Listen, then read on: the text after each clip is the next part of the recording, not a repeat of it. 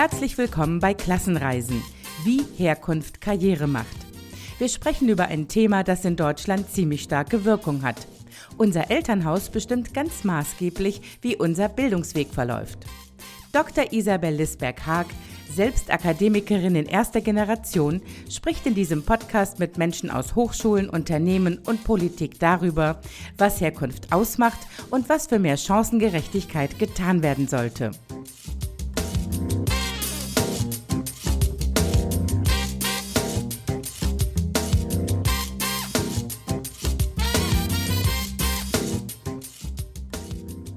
Herzlich willkommen zur nächsten Folge des Podcasts Klassenreisen und heute mit einem Thema, was ganz viele von uns umtreibt, aber wir sprechen viel zu selten darüber, nämlich über Geld.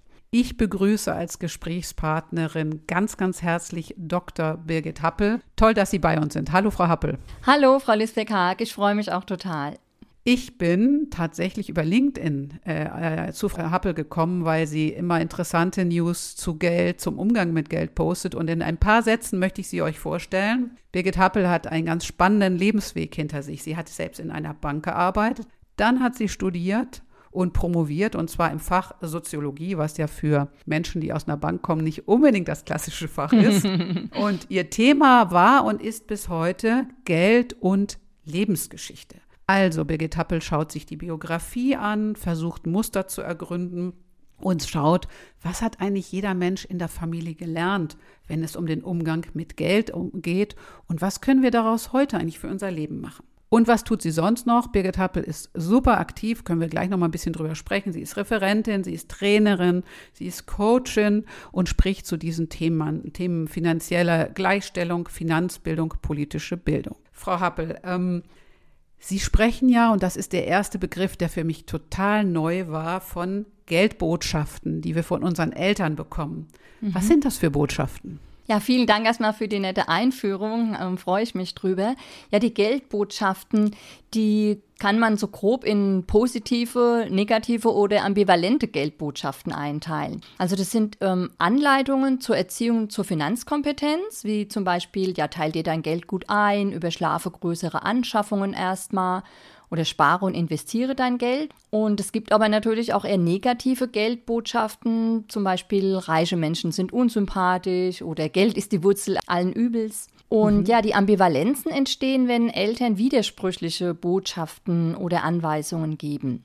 Eine meiner Interviewpartnerinnen erzählte, dass sie eben fast nie Geld für Schulmaterial oder Schulausflüge erhalten hat, aber ihre Eltern wären immer Mercedes gefahren und hätten viel Geld für die Außendarstellung, also für Feierlichkeiten, Einladungen von Gästen und so ausgegeben. Und ja, einprägsame Geldbotschaften lassen natürlich auch Rückschlüsse auf die soziale Herkunft zu.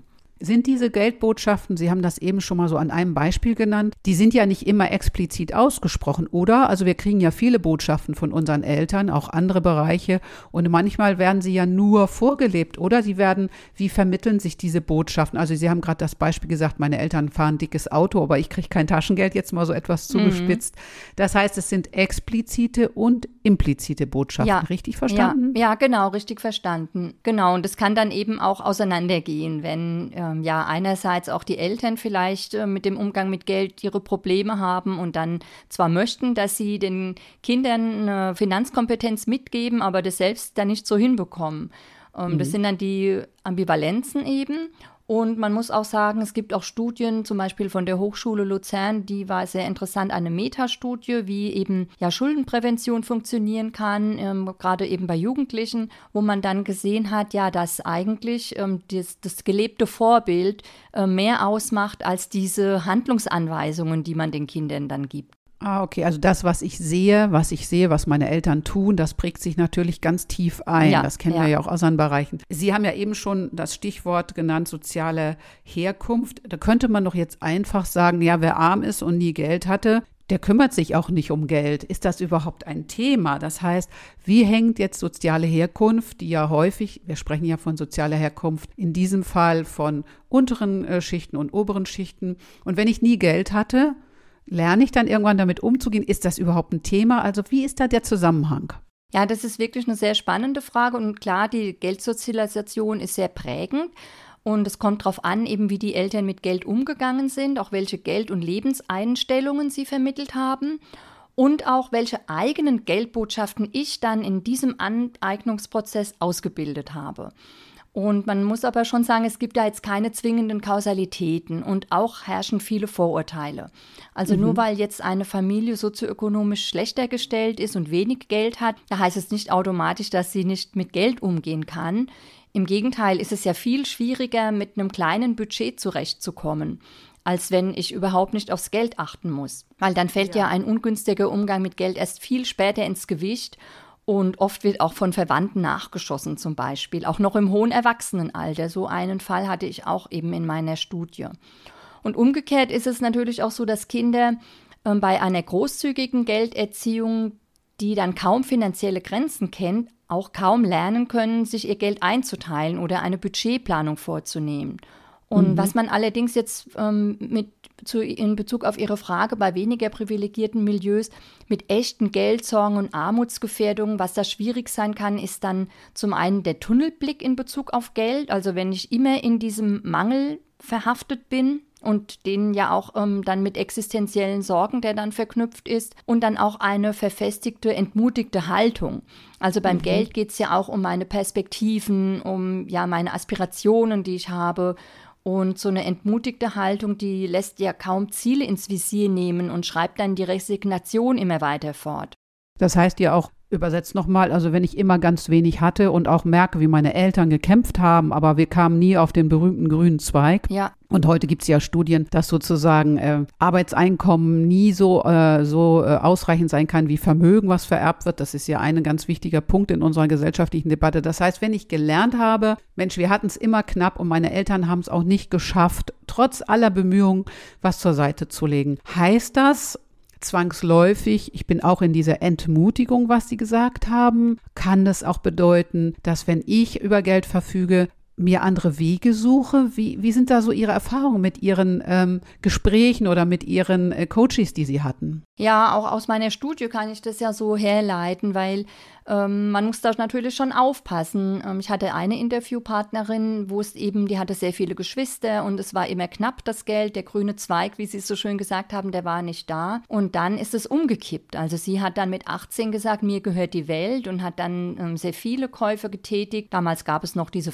Versandhauskäufe, wo sie dann auch ähm, relativ früh dann eben ja, Verträge hatte, Versandhausschulden sozusagen. Und heute ist es ja alles noch viel schlimmer. Also ähm, ich habe ja auch zum Beispiel Kinder, die können ähm, schon online selbst bestellen und es ist gar nicht so einfach, den Überblick über diese ganzen Online-Bestellungen mhm. zu behalten und da mhm. rutscht einem auch mal eine Rechnung durch und ja, der, der Überblick, den zu behalten, der ist halt ganz, ganz wichtig. Und das andere ist dann eben auch die Einstellung. Ja, ich, wenn ich halt e-, eben so denke, ich mache das mal ganz anders als meine Eltern und ich möchte nicht so knauserig sein. Also das kann ja auch dann so eine Abwertung der Lebenseinstellung der Eltern sein. Und ähm, ja, dann brauche ich aber auch die Ressourcen dazu, um dann eben so mit Geld umgehen zu können.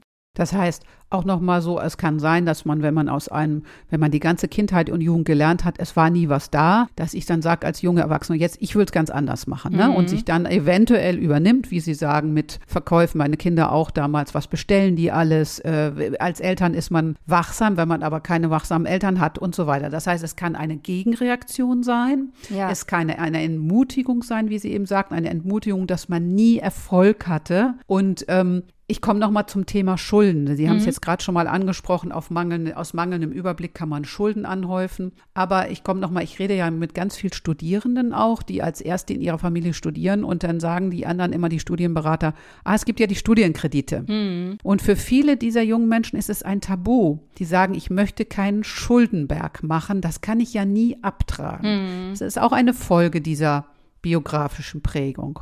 Ja, definitiv. Und da könnte dann finanzielle Bildung helfen, indem man zum Beispiel vermittelt, es gibt ähm, gute und schlechte Schulden, produktive und unproduktive Kredite und dass man das dann eben unterscheiden lernt oder dass man ähm, sich mit der Frage auseinandersetzt, sehe ich die Rate für den Studienkredit jetzt als Ausgabe oder als Kostenfaktor oder dann eher als Investition. Und ähm, mhm. da kommt dann wieder die Ungleichheitsdimension ins Spiel, weil Bildungsinvestitionen sind in den einen Milieus hoch angesehen und im anderen werden sie vielleicht sogar abgewertet. Also mhm. alle, die mit Menschen aus weniger privilegierten Familien arbeiten, kennen dann solche Sprüche aus dem Elternhaus, wo es dann heißt, ja, je, eben, je nachdem wie aufgeschlossen auch die Eltern dem Thema Bildung gegenüber sind, wo es dann zum Beispiel heißt, ja, studieren, arbeite doch lieber etwas und äh, mach etwas Gescheites. Und also gerade bei den geisteswissenschaftlichen Studiengängen, da sind wir uns ja bestimmt einig, da können sich die Eltern dann vielfach auch gar nicht vorstellen, äh, was man damit anfangen kann. Und ja, dann gibt es ja, äh, gerade jetzt, das ähm, kenne ich ja, spreche ich aus eigener Erfahrung, ähm, Soziologie, ja, was macht man denn damit? Und das haben natürlich auch nicht nur meine Eltern gesagt, auch um, im Kolleginnenkreis, sie hatten das ja am Eingang schön besprochen.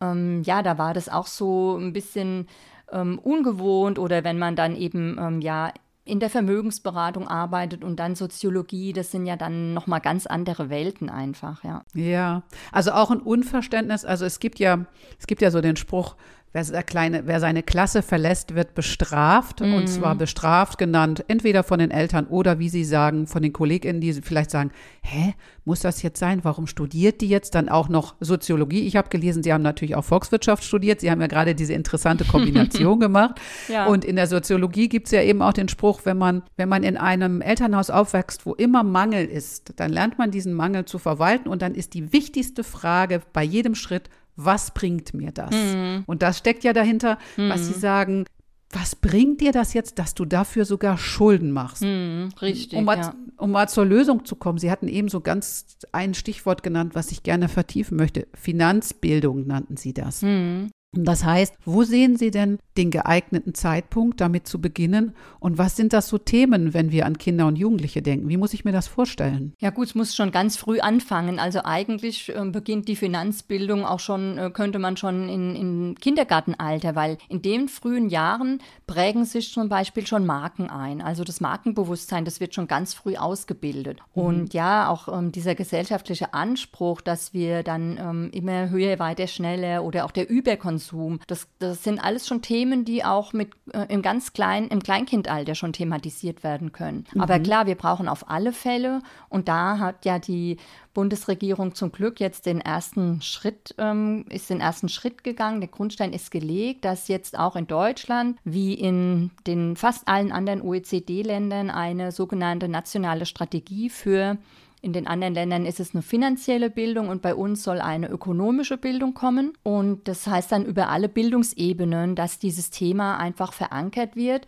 Also schon in den Schulen natürlich angefangen, um dann eben die Ungleichheitsdimensionen auch abzumildern, weil ja, wie ich eben zu Hause mit Geld aufwachse, ob ich auch mal höre, ja, du kannst auch ähm, anlegen lernen oder Bildung ist ein hohes Gut. Es hat ja indirekt dann immer wieder oder auch direkt ähm, etwas mit Geld zu tun. Und mhm. deswegen ähm, ist es auch ähm, einfach ein Gebot der Stunde, der Chancengerechtigkeit, dass da ähm, einfach eine finanzielle Bildung stattfindet. Und da hatten wir mhm. auch vor ein paar Jahren hat auch das Deutsche Institut für Erwachsenenbildung ein tolles Projekt gehabt, wo dann einfach ein, ein, Curriculum auch schon entstanden ist, wo ein Kompetenzmodell zur finanziellen Grundbildung, also was da überhaupt alles dazugehört. Mhm. Weil ja jeder denkt, ja natürlich ähm, mit Geld umgehen, das tun wir ja alle ganz selbstverständlich, aber man muss es auch mal hinterfragen und dann auch mal aufdröseln und das hat das Deutsche Institut für Erwachsenenbildung gemacht, wie voraussetzungsreich auch ein guter Umgang mit Geld ist, was da alles dranhängt eben. Welche Erfahrungen haben Sie Erfahrungen mit Schulen und wenn ja, welche? Ja, ich habe auch Erfahrungen mit Schulen und um, eigentlich sehr gute. Ich bin jetzt zum Beispiel auch bei ähm, der Berger Stiftung, wo es auch um, darum geht, ähm, Schülerinnen aus weniger privilegierten Familien zu unterstützen. Also das sind dann, die nennen sich dort auch Stipendiatinnen. Und das finde ich einfach einen sehr guten Schritt, dass das Thema Finanzen da auch thematisiert wird, weil in dem Alter dann,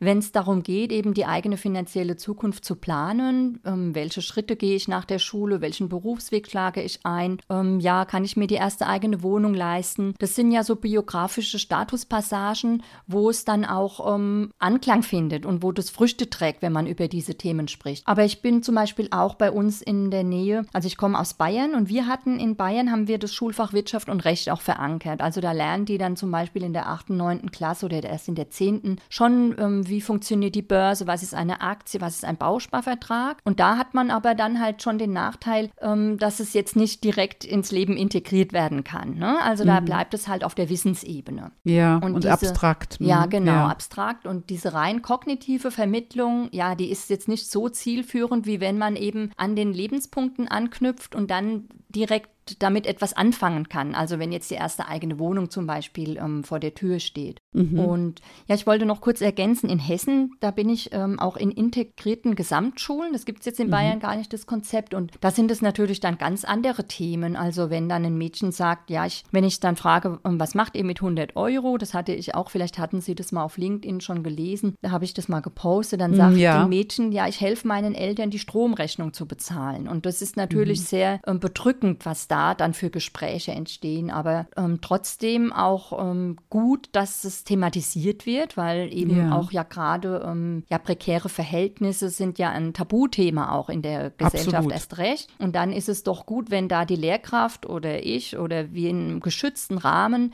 dann auch über solche Themen sprechen können. Ja, das finde ich, und es ist ja sehr schambehaftet, das ist ja auch klar. Wer, wer, wer, möchte schon zugeben, dass er oder sie vielleicht wenig Geld hat oder ganz knapp ist? Ja. Eine Frage noch, Sie sagten eben zu Recht, das muss immer am besten mit der Lebenssituation, mit der aktuellen verknüpft sein, damit sich es auch gut verankert bei den Menschen. Wenn ich an Kinder denke, fällt mir natürlich das Thema Taschengeld ein. Oder wie würden Sie denn bei jungen Kindern anfangen, über Geld zu sprechen? Was ist da so Ihr Ansatzpunkt? Ja, klar, die Taschengelderziehung, die beginnt normalerweise so mit der ersten Klasse schon. Also da bekommen mhm. die das dann noch einmal in der Woche und später, wenn sie ein bisschen mehr Überblick haben, dann einmal im Monat. Und ähm, am Deutschen Jugendinstitut wurde auch so eine Taschengeldexpertise ähm, damals vor ein paar Jahren in Auftrag gegeben. Da war ich auch mhm. beim Kick-Off-Meeting dabei. Und die hatten damals dann auch ein Budgetgeld empfohlen. Also, dass man so ab 14 schon den Jugendlichen oder vielleicht heute sogar schon mit 12, 13 auch ein ähm, bisschen größere Summen zur Verfügung Verfügung stelle, damit die sich einfach ähm, das Geld einteilen lernen.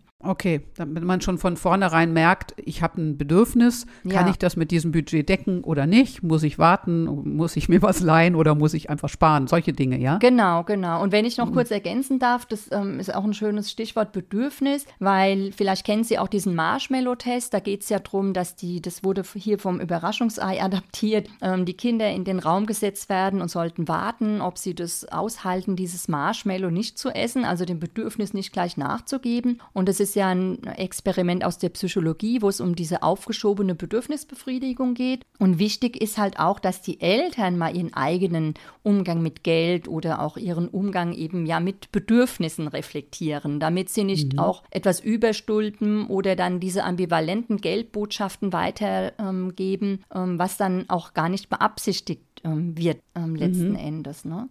Verstehe. Also nicht nur dieses, diese Zuteilung von Geld, sondern schauen, was ich, wenn ich Lust habe, gehe ich schnell ins Geschäft. Wir sprechen jetzt immer davon, wenn es möglich ist. Ne? Also wenn ich das Geld habe und mein Bedürfnis schnell befriedigen kann oder ob ich dann Schulden mache, weil ich dieses Bedürfnis meine, dass das ganz, ganz wichtig ist. Hm. Ich komme nochmal zurück zu Menschen, ähm, dieses Mädchen, was Sie eben zitierten, die sagt, wenn ich 100 Euro hätte, würde ich meinen Eltern helfen, das Stromrechnung zu bezahlen. Hm. Das führt uns nochmal zu Milieus, sage ich das, ähm, die immer knapp sind. Hm. Ähm, was finden Sie denn persönlich am wichtigsten, weil es geht um Scham, man will diese Leute auch nicht beschämen, wenn Sie mit Jugendlichen aus solchen Milieus zusammenarbeiten, wie gehen Sie da vor? Was versuchen Sie da zu vermitteln, aus dieser Frustration rauszukommen, aus dieser, wie Sie eben sagten, ich kann sowieso nie zu Geld kommen. Was ist so der Ansatzpunkt, um auch diese Scham irgendwie zu vermeiden?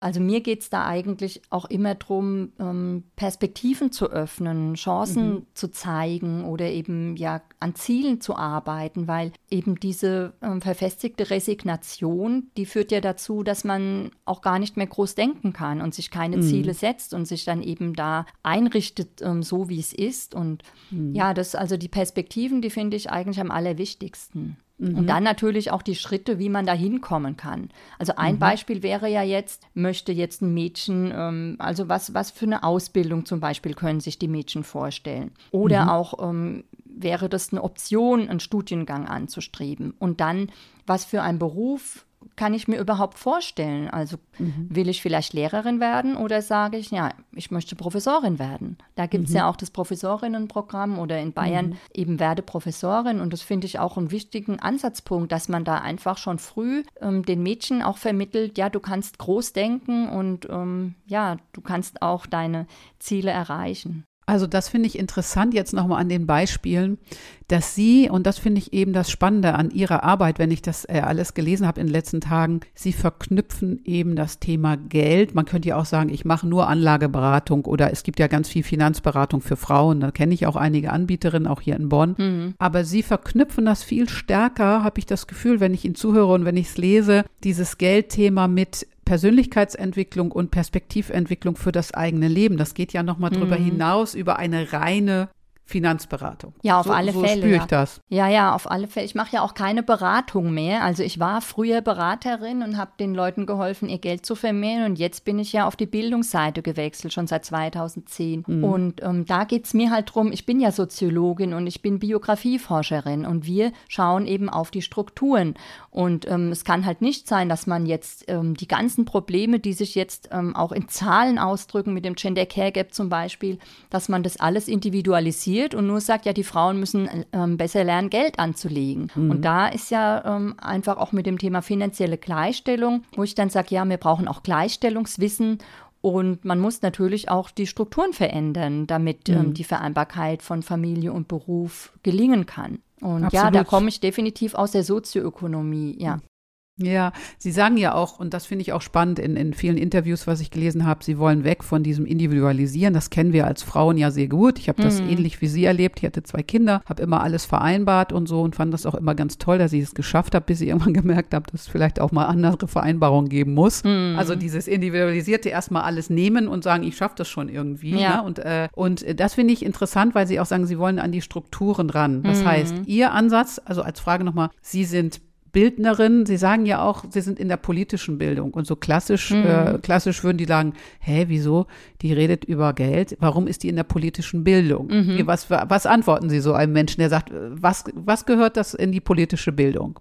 Ja, ja, da geht es ja um das Thema Chancengerechtigkeit dann einfach. Ne? Ja. Mhm. ja, das ist auch eine sehr ähm, spannende Frage und das ist auch in meiner Entwicklung jetzt nicht so vorgesehen gewesen, aber ich bin eigentlich jedes Jahr ist meine Arbeit politischer geworden. Und inzwischen ist es, denke ich, auch ähm, weiter oben angekommen, dass wir diese Finanzthemen nicht individualisieren können, sondern da eben auch den strukturellen Aspekt anschauen müssen. Und zum Beispiel jetzt ähm, bei der Nationalen Strategie für ökonomische Bildung. Da ist übermorgen in Berlin auch ein Werkstattgespräch, wo ich auch in dem Expertinnengremium eingeladen bin und, und da gehört es auch hin. Und unser ähm, Bildungsurlaub zur finanziellen Gleichstellung, den wir jetzt schon zweimal durchgeführt haben, da haben wir auch von der Bundeszentrale für politische Bildung eine Förderung erhalten, mhm. weil man mhm. die beiden Themen eben Strukturen und individuelles Handeln ja zusammendenken muss. Ja. Und ähm, sonst wäre alles andere wäre ja wiederum eben nur die Fortschreit Abwägung von den ungerechten Verhältnissen. Und, ja. ne, und auch in der Schuldenprävention zum Beispiel, da gibt es die zwei Ebenen Verhaltensprävention und Verhältnisprävention. Können Sie das also nochmal kurz erläutern? Ja, also entweder schrauben wir an der Stellschraube des Verhaltens, dass wir dann versuchen, das Verhalten der Menschen zu ändern, die Budgetplanung muss besser werden und, und, und. Da ist dann immer eben viel, äh, wird dann mit Druck vielleicht gearbeitet oder ähm, ja, das ist auch so ein ganz wichtiges Thema, so von oben herab, weil viele mhm. denken ja auch, ähm, sie wissen das alles ähm, besser und gerade wenn ich jetzt aus so privilegierten Verhältnissen komme, kann ich mich ja gar nicht einfühlen in die andere Seite sozusagen. Ne? Ja. Und die Verhältnisse Verhältnisprävention wäre dann eben, dass da geguckt wird, ähm, wie müssen die Strukturen auch geändert werden, um den Menschen zu helfen. Mhm. Komme ich zurück nochmal zu dieser Verhältnisänderung. also Sie hatten schon eben im Gespräch gesagt, äh, Bildung ganz früh, äh, finanzielle Bildung, ökonomische Bildung ganz früh ansetzen im Lebenslauf, am besten schon von Kindern. Das wäre ja ein Punkt, um die Menschen instand zu setzen. Das wäre das. Und wenn Sie sagen, wo sind für mich die Stellschrauben, wie wir die Verhältnisse ändern äh, müssen, was sind da so ein paar Dinge, die Sie und wenn Sie sich auch wünschen könnten, ganz für entscheidend halten. Hm. Auch zum Beispiel die Multiplikatorinnen einzubeziehen und da werden ja die Eltern auch ähm, gefragt. Ne?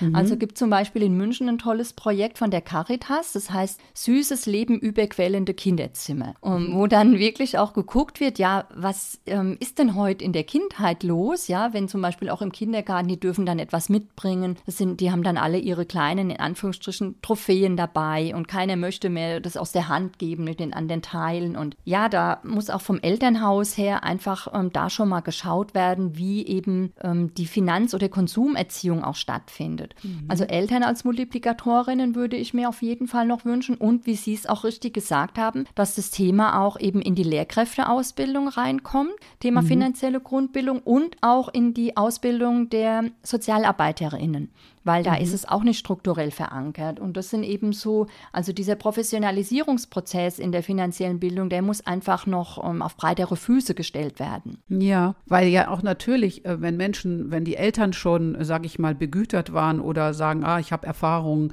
wie ich mein Geld vermehren kann, können sie ihren Kindern natürlich viel mehr mitgeben. Und während Kinder aus anderen Familien eben überhaupt nichts haben und auf diese MultiplikatorInnen, auf diese strukturelle Einbindung angewiesen sind. Das, Richtig, das leuchtet ja. mir ein. Ja. Äh, kann ich auch in meine eigene Familie gucken, wo auch gar kein keine Kompetenz da war und ich glaube, ich habe sie auch immer noch nicht so richtig. Aber ähm, und auch diese Scheu, also diese Scheu vor Anlage, vor sich damit beschäftigen. Geld ist ja hoch emotional, als ich finde, es wird immer so als sachliches Thema abgetan, aber es ist ja eigentlich das Gegenteil, wenn wir zum Beispiel drauf gucken, wie selten Eheverträge ähm, geschlossen werden, weil die ja. Frauen oft sagen, ach ja, äh, wir lieben uns und alles wird gut. Mhm. Wir wissen das, Frau Happel, weil wir schon einige Jahre auf dem Buckel haben, dass das nicht so ist.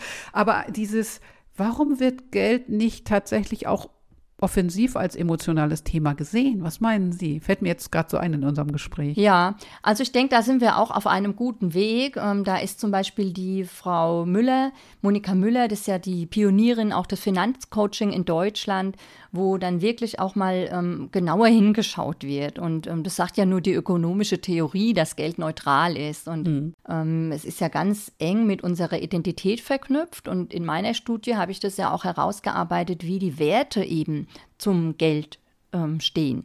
Und da ähm, geht es ja halt auch darum, was, also ich hatte da so drei Typen, auch so Sicherheit, äh, eben das Thema Sicherheit sehr ähm, im Fokus oder mehr die Situativität, also das wäre dann eher so ein freigebiger Umgang mit Geld, also im Hier und Jetzt leben. Oder auch ein innovativer Typus, der zum Beispiel auf Bildung setzt und dann auf eine neue Ebene kommt. Weil mhm. ähm, das finde ich auch ähm, ganz spannend so zu beobachten, auch bei den Interviewpartnerinnen, welche Prägungen sie haben und was daraus entstanden ist. Weil wie ganz am Anfang gesagt, es gibt halt keine Kausalitäten. Also man kann nicht mhm. sagen, das war jetzt alles schlecht und bei dir wird es jetzt genauso schlecht oder umgekehrt, sondern ähm, man muss dann auch mal ganz genau hingucken. Aber mir ist da noch eine ähm, schöne Geldbotschaft, die ich letztes Jahr gehört habe von ähm, einer jungen Frau eingefallen, die gesagt hatte, ähm, der Vater hätte immer gesagt, unter 100.000 Euro ist es noch kein nennenswertes Einkommen. Super, dann weiß ich jetzt nicht, wo ich mich verorten soll. ja, und äh, da wächst man doch schon ganz anders in das Wirtschaftssystem hinein und schaut mhm. dann natürlich auch anders auf Studiengänge, auf die Verwertbarkeit, wobei das auch so eine Sache ist. Ne? Wenn, wenn man immer nur noch auf die Verwertbarkeit schaut, mhm. dann kommt man vielleicht auch mit den eigenen Werten ähm, ins ja. Hintertreffen, weil ich finde auch Sinn immer sehr wichtig und äh, ja. heute Aber dann eben Purpose. Ja. Ja, genau. Aber man geht mit so einer Botschaft natürlich ganz anders in Gehaltsverhandlungen rein. Auf also wenn man eine Botschaft Fall. hat, ne? Also ja. solche Botschaften hatte ich nie. Äh, ich glaube, es ist auch kein Zufall, dass ich mich selbstständig gemacht habe, weil Gehaltsverhandlungen in einem entsprechenden Duktus zu führen, da wissen wir ja auch, dass es Unterschied zwischen Frauen und Männern gibt und so weiter. Ich denke, es gibt auch ganz große Unterschiede zwischen deiner Herkunft. Wie selbstbewusst bist du, dass du deinen Wert verhandelst. Darum geht es ja im Grunde dann. Auf ne? jeden Fall, aber das haben wir ja in der Selbstständigkeit genauso, wie unsere Honorarforderungen sind. Absolut. Und ich habe da auch meinen Weg ähm, lernen müssen. Das heißt, dieses Thema, was Sie behandeln, ist ja im Grunde dann das Zentrum sozusagen für ganz viele Weichenstellungen im Leben. Sie haben so ein paar angesprochen. Haben Sie das Gefühl, dass im Moment, weil die, wir sprechen sehr stark wieder in der Politik auch darüber, wie sehr stark sich die Gesellschaft auseinanderentwickelt, haben Sie das Gefühl, hm, dass mehr über Geld gesprochen wird oder ist das eigentlich ein Dauerbrenner-Thema? Wie ist so Ihre Erfahrung? Ja, in Krisen wird natürlich ähm, viel mehr auch öffentlich über Geld gesprochen, auch ähm, im Privaten. Und in Deutschland sind wir da schon, finde ich, auf einem guten Weg. Aber wir kommen auch von der großen Tabuisierung, die es in anderen Ländern zum Beispiel halt nicht so gibt. Ne? In Schweden, da kann ja jeder und jede von den anderen die Gehaltsabrechnungen einsehen. Das sind ja alles öffentliche ähm, Dateien. Und bei uns war eben ähm, dieses ähm, Geldtabu lange sehr vorherrschend. Übrigens auch in verschiedenen Fachkulturen immer noch so. Also ich kann mich erinnern, wenn ich zum Beispiel im Kolloquium meine Forschungsarbeit vorgestellt habe, mhm dann war es manchmal leerer, weil dann viele Soziologinnen vielleicht gedacht haben, ach nee, morgen geht es wieder ums Geld, und das ist nicht so mein Thema. Interessant und, und, schade, ne? Ja. Oder? Ja, und das, es hat auch ähm, der eine Soziologe, ähm, der Christoph Deutschmann, der da viel dazu geforscht hat, der sagt, auch gerade in den Sozialwissenschaften ist das ähm, unvorstellbar vernachlässigt auch dieses Thema mhm. Geld. Und ja. da mü müsste es doch viel mehr eben hin.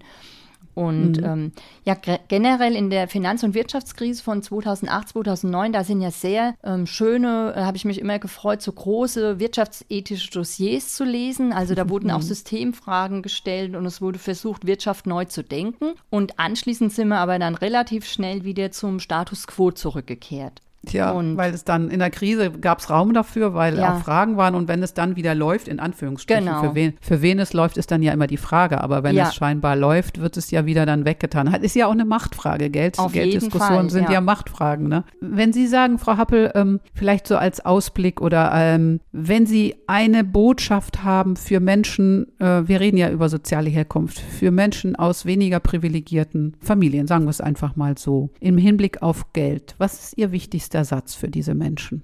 Fangt einfach an.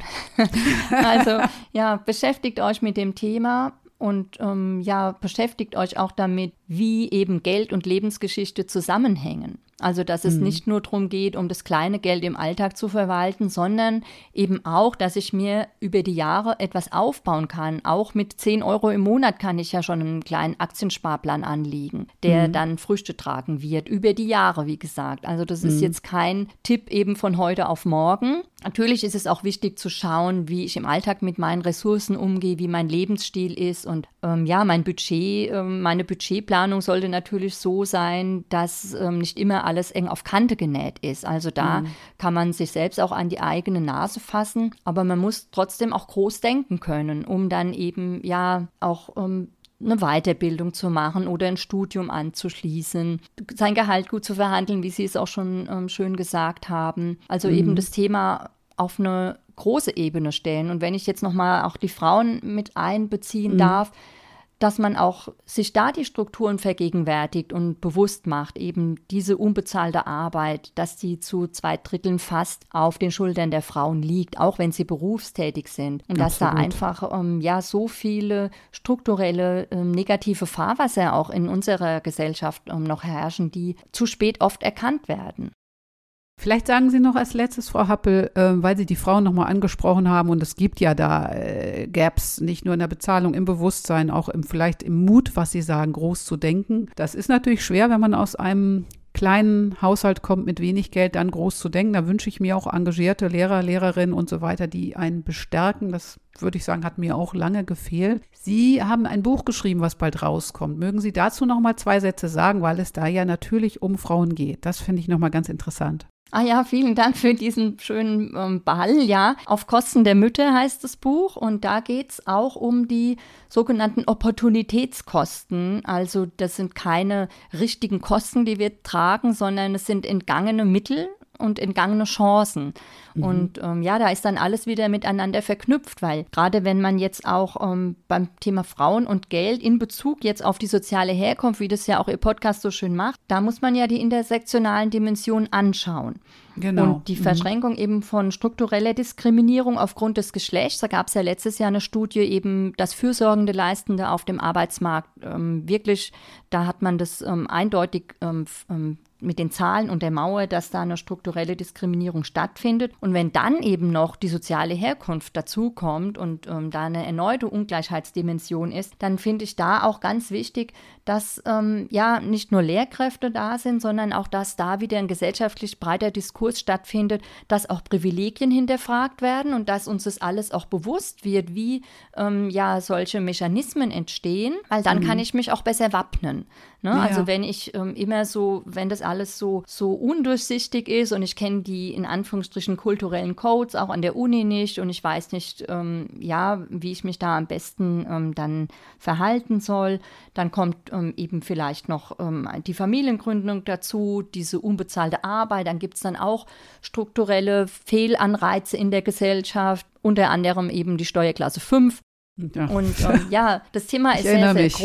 Ja. ja. ja. Und mhm. ähm, es gibt aber auch im, im Buch einen Teil dann zur Geldbiografie, wie ich da mich selber auch beobachten kann und wie ich meine eigene Geldbiografie halt auch in die Spur bringen kann. Weil ich sage ja auch nicht, es gibt nur die Strukturen, sondern wir sind ja auch Akteurinnen. Und Absolut. insofern finde ich es halt wichtig, dass klar, mir, mir müssen die Be Strukturen bewusst sein und dann muss ich aber schauen, was kann ich jetzt auch tun. Ja, auf jeden Fall. Und äh, was sie noch, äh, was noch hinzukommt, das habe ich als, als Mutter ganz stark empfunden. Familiengründung, Sie haben es genau gesagt, dann Dissertation war bei mir auch alles so. Diese emotionale Komponente. Was wird uns zugeschrieben als Mütter? Mhm. Was, trauen, was, was trauen wir uns anders zu machen? Ja. Vor allen Dingen, wenn wir andere Vorbilder in der Familie hatten. Ne? Also das ist jetzt nochmal ein ganz großes Feld, das können wir jetzt leider nicht begehen, aber ich, hm. ich bedanke mich nochmal, dass Sie auch das Intersektionale aufgemacht haben, denn natürlich verschränken und verstärken sich bestimmte Dimensionen und ja. beim Umgang mit Geld. Frauen haben wir schon lange im Blick, aber häufig nur auf der individuellen Ebene, wie Sie sagen, Finanzberatung für Frauen, was ich wichtig finde, nicht falsch verstehen, aber es ist eben nur ein Teil dieses, dieses Spektrums. Ja. Und jetzt nochmal verknüpft, wir haben gar nicht über Migration gesprochen und so, weil das wäre ein weiteres Merkmal, mhm. was sicherlich hinzukommt oder Migrationsgeschichte, sagen wir es mal so, was sicherlich auch stark nochmal kulturelle Gegebenheiten, wie gehen wir mit Geld um und so weiter aufwerfen würde. Also das ist diese verschiedenen Dimensionen, das macht es aus. Ich äh, finde es, habe total viel nochmal gelernt und ich finde gut, dass Sie auch ganz pragmatisch sagen, fangt einfach an oder fangt an, nicht einfach, fangt an, euch Gedanken zu machen, auch schon mit kleinem äh, Gerät was zu machen, mit kleinem Geld und zu schauen, wo euch das führt. Frau Happel, ich bedanke mich ganz herzlich für dieses Gespräch, weil Sie haben recht, gerade in den Geistes- und Sozialwissenschaften das Thema Geld, aus welchen Gründen auch immer, häufig ausgeblendet, tabuisiert, was auch immer wird. Und ich finde es toll, dass Sie diese Verschränkung schaffen zwischen wirtschaftlicher Bildung und sozialwissenschaftlicher Analyse. Ich freue mich, dass Sie, dass Sie dabei waren und ich habe auch noch mal was gelernt und vielleicht gucke ich dann doch noch mal auf meine Geldbiografie. Ich weiß nicht genau, wie die ist. Ich verrate jetzt nicht so viel, aber ich glaube, ich muss noch mal ein bisschen was nachgucken. Ja, und auf alle Fälle möchte ich Sie da ermutigen, weil das, ähm, wenn Sie das Gespräch noch mal nachhören, haben Sie auch zwei, dreimal so angedeutet, dass Sie da vielleicht nicht zufrieden damit sind. Aber da muss man doch auch mal schauen, was ist überhaupt ein guter Umgang mit Geld? Und ähm, ja ja, freue ich mich sehr, dass Sie auch dieses Thema Geld in Ihren Podcast aufgenommen haben. Und es liegt mir halt auch selbst am Herzen. Ich habe ja auch eine andere soziale Herkunft und komme jetzt nicht aus den total privilegierten Verhältnissen. Und deswegen ist es mir auch so ein Herzensanliegen, da ähm, ja bei der Bewusstseinsbildung und finanziellen Bildung auch zu helfen oder das voranzubringen. Das war das perfekte Schlusswort. Ich bedanke mich ganz herzlich bei Dr. Birgit Happel an alle Hörer und Hörerinnen. Weiterführende Links zu den Büchern, die wir angesprochen haben, zu den Ansätzen, die Frau Happel macht, finden Sie ihr in den Show Notes im Podcast. Ich bedanke mich für dieses ganz tolle Gespräch und ich verspreche, Frau Happel, ich gehe nachher in mich und gucke nochmal anders auf mein Konto. Vielen Dank. ja, Dank und Ihnen. noch auch ein bisschen weiter zurückschauen. Es macht auch Spaß, sich damit auseinanderzusetzen. Ja. Super. Vielen Dank ja, Ihnen. Danke für die Einladung, Frau Lisberg-Tag. Hat mich sehr gefreut.